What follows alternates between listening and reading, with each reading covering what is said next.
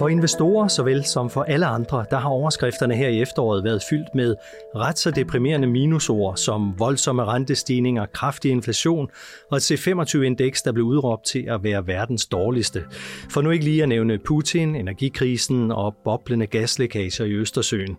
Som altid, når himmel og hav står i et, kan det være svært at se, hvad der er op og ned, og hvor der er lyspunkter og smult vande.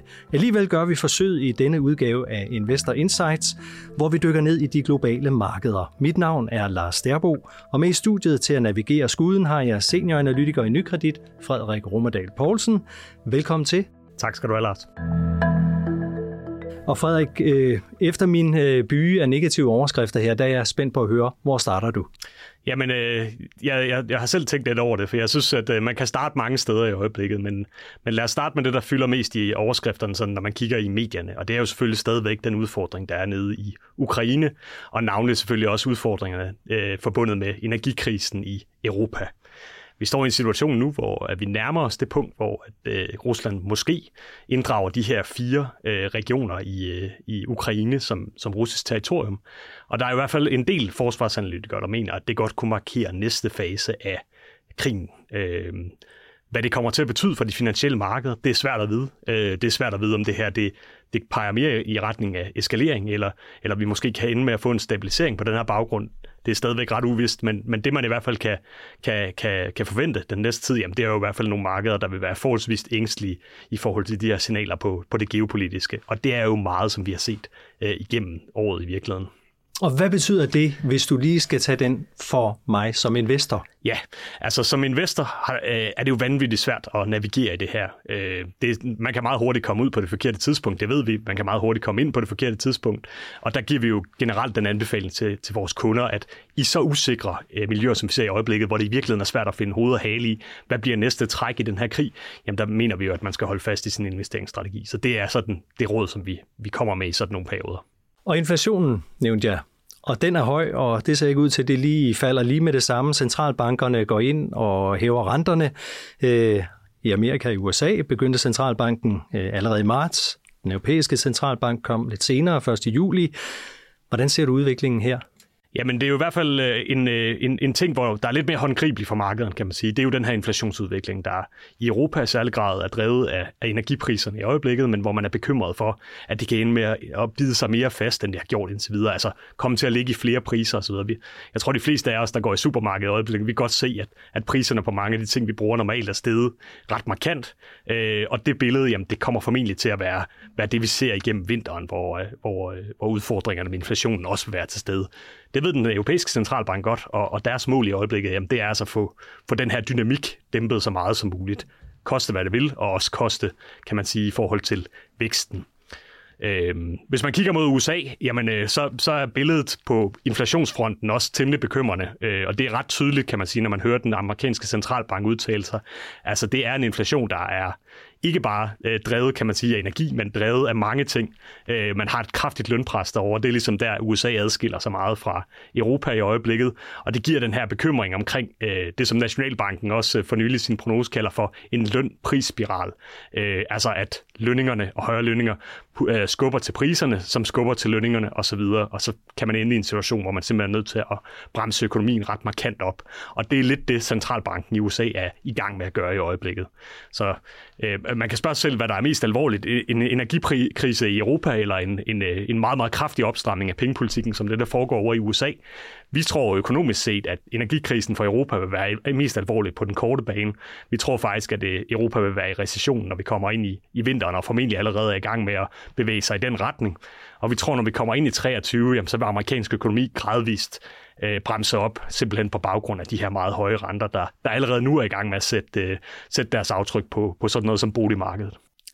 Så hvis vi lige skal samle op på de generelle økonomiske udsigter, hvis vi nu starter med EU, hvad siger du der?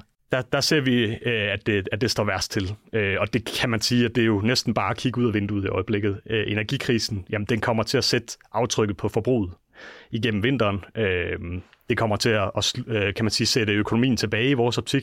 Det kommer til at betyde lidt højere arbejdsløshed rundt omkring i Europa. Øh, måske også lidt flere konkurser, end vi er vant til. Vi tror måske, at Danmark er i den stærke ende i den sammenhæng, fordi vi har et meget stærkt arbejdsmarked i udgangspunktet. Øhm, men hvis vi kigger mod vores sydlige naboer, blandt andet Tyskland, hvor man er meget gasafhængig, øh, og hvor den her bekymring omkring gassen allerede nu er i gang med at sætte virksomhederne i, i den, øh, den, øh, den overvejelse, jamen, skal vi overhovedet producere igennem vinteren? Altså den slags ting, det er virkelig noget, der gør ondt på sådan noget som investeringsappetitten i økonomien. Så man kan sige, at Danmark står måske bedre relativt til resten af EU, men samlet set, jamen, så ser vi altså nogle, noget dystre øh, kvartaler foran os i vores øh, optik. Og så er det jo svært ikke at nævne England i den, eller Storbritannien i den sammenhæng. Hvilken indflydelse får det? Ja, men altså man kan sige, at Storbritannien er et meget godt billede på, hvorfor det er, at, øh, at energikrisen og den høje inflation er et problem for økonomien. Ikke? Det, man forsøger derovre med den nye Truss-regering, jamen, det er jo at komme med økonomien i, i møde med en, en stor hjælpepakke, der giver skattelettelser til forbrugere og virksomheder osv. Problemet med det i den her situation, det er bare, at, at den inflation i Storbritannien, der i forvejen er 10 procent, jamen den ender altså med at sandsynligvis at blive endnu højere på baggrund af det her. Og det vil, øh, er noget, som finansmarkederne bekymrer sig ret meget om i øjeblikket. Så det vi har set den sidste uge, jamen, det er jo, at vi har set nogle af de største stigninger i de, de britiske renter nogensinde.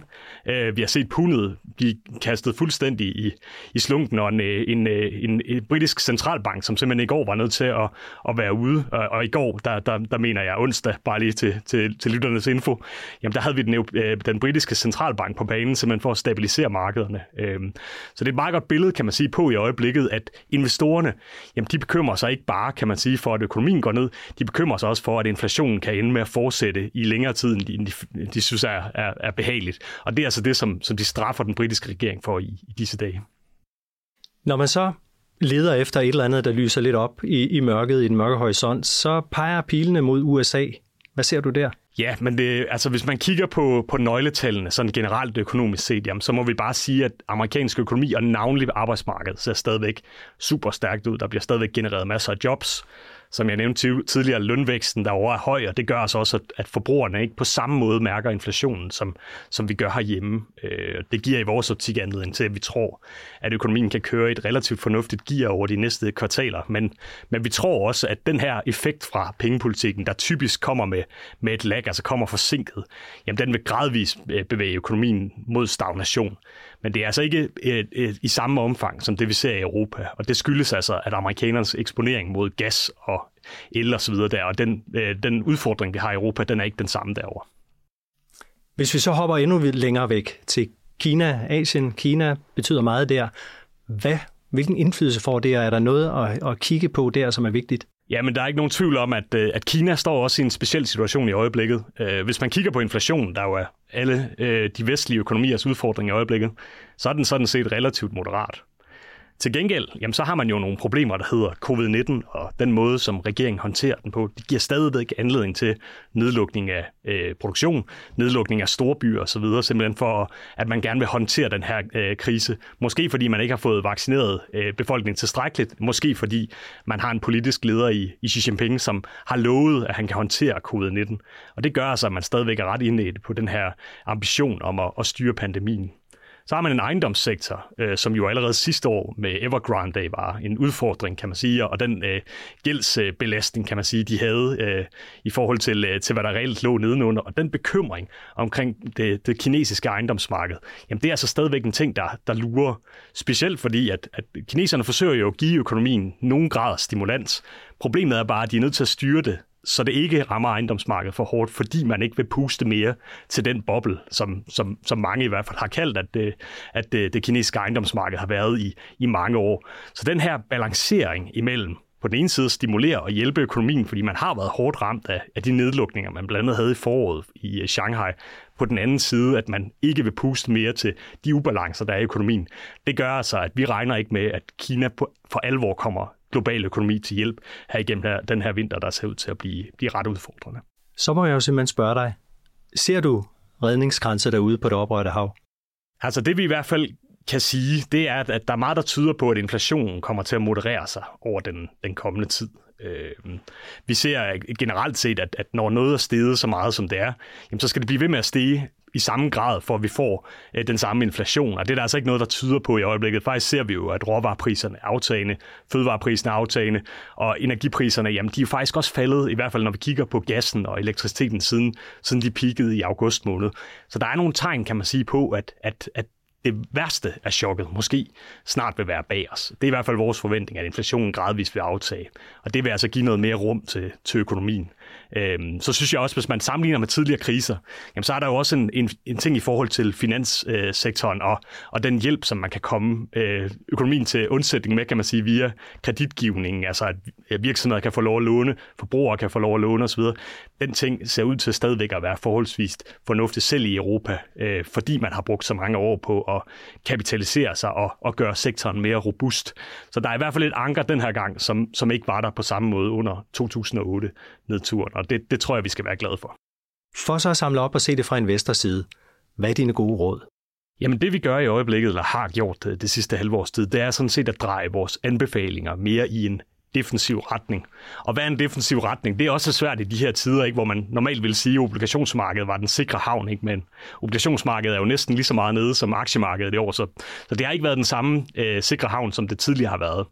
Men vi synes, når vi kigger på obligationsrenterne, som jo er steget meget, vi kan bare sige, i Danmark har vi jo lige åbnet 6% lånet. Øh, det er et meget godt billede på, at afkastpotentialet i obligationsmarkedet er steget ret markant. Hvis vi kigger på aktierne, jamen, så er vi stadigvæk lidt bekymrede for, at noget af den tilpasning, som der kommer til at foregå i økonomien, ikke er indregnet i estimaterne nu. Vi, vi kan godt lige arbejde med noget, vi kalder for en, en aktierisikopræmie, altså hvordan øh, stiller aktiemarkedet sig, og den kompensation, man får i aktiemarkedet i forhold til det sikre alternativ i obligationsmarkedet. Og der synes vi altså, at den præmie, den er ikke tilstrækkelig høj nu. Så vi har flere obligationer i vores portefølje, end vi plejer øh, i forhold til aktier. Vi har mindre Øh, kreditobligationer.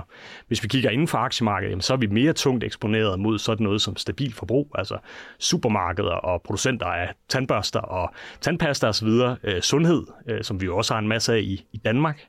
Øhm, og det er et meget godt billede, kan man sige, på, at vi er mere defensive i vores tilgang, og det er vi blandt andet, fordi vi som sagt forventer, at den her vinter kan gøre ondt på økonomien. Jamen, tak for det overblik, og tak for de gode råd, Frederik Rummedal Poulsen, senioranalytiker i Nykredit, og, og fordi du kom her også og gav os det her globale overblik. Selv tak. Og det her var så Investor Insights fra Nykredit. Du kan finde os på nykredit.dk, Spotify, Apple Podcast og SoundCloud. Tak fordi du lyttede med.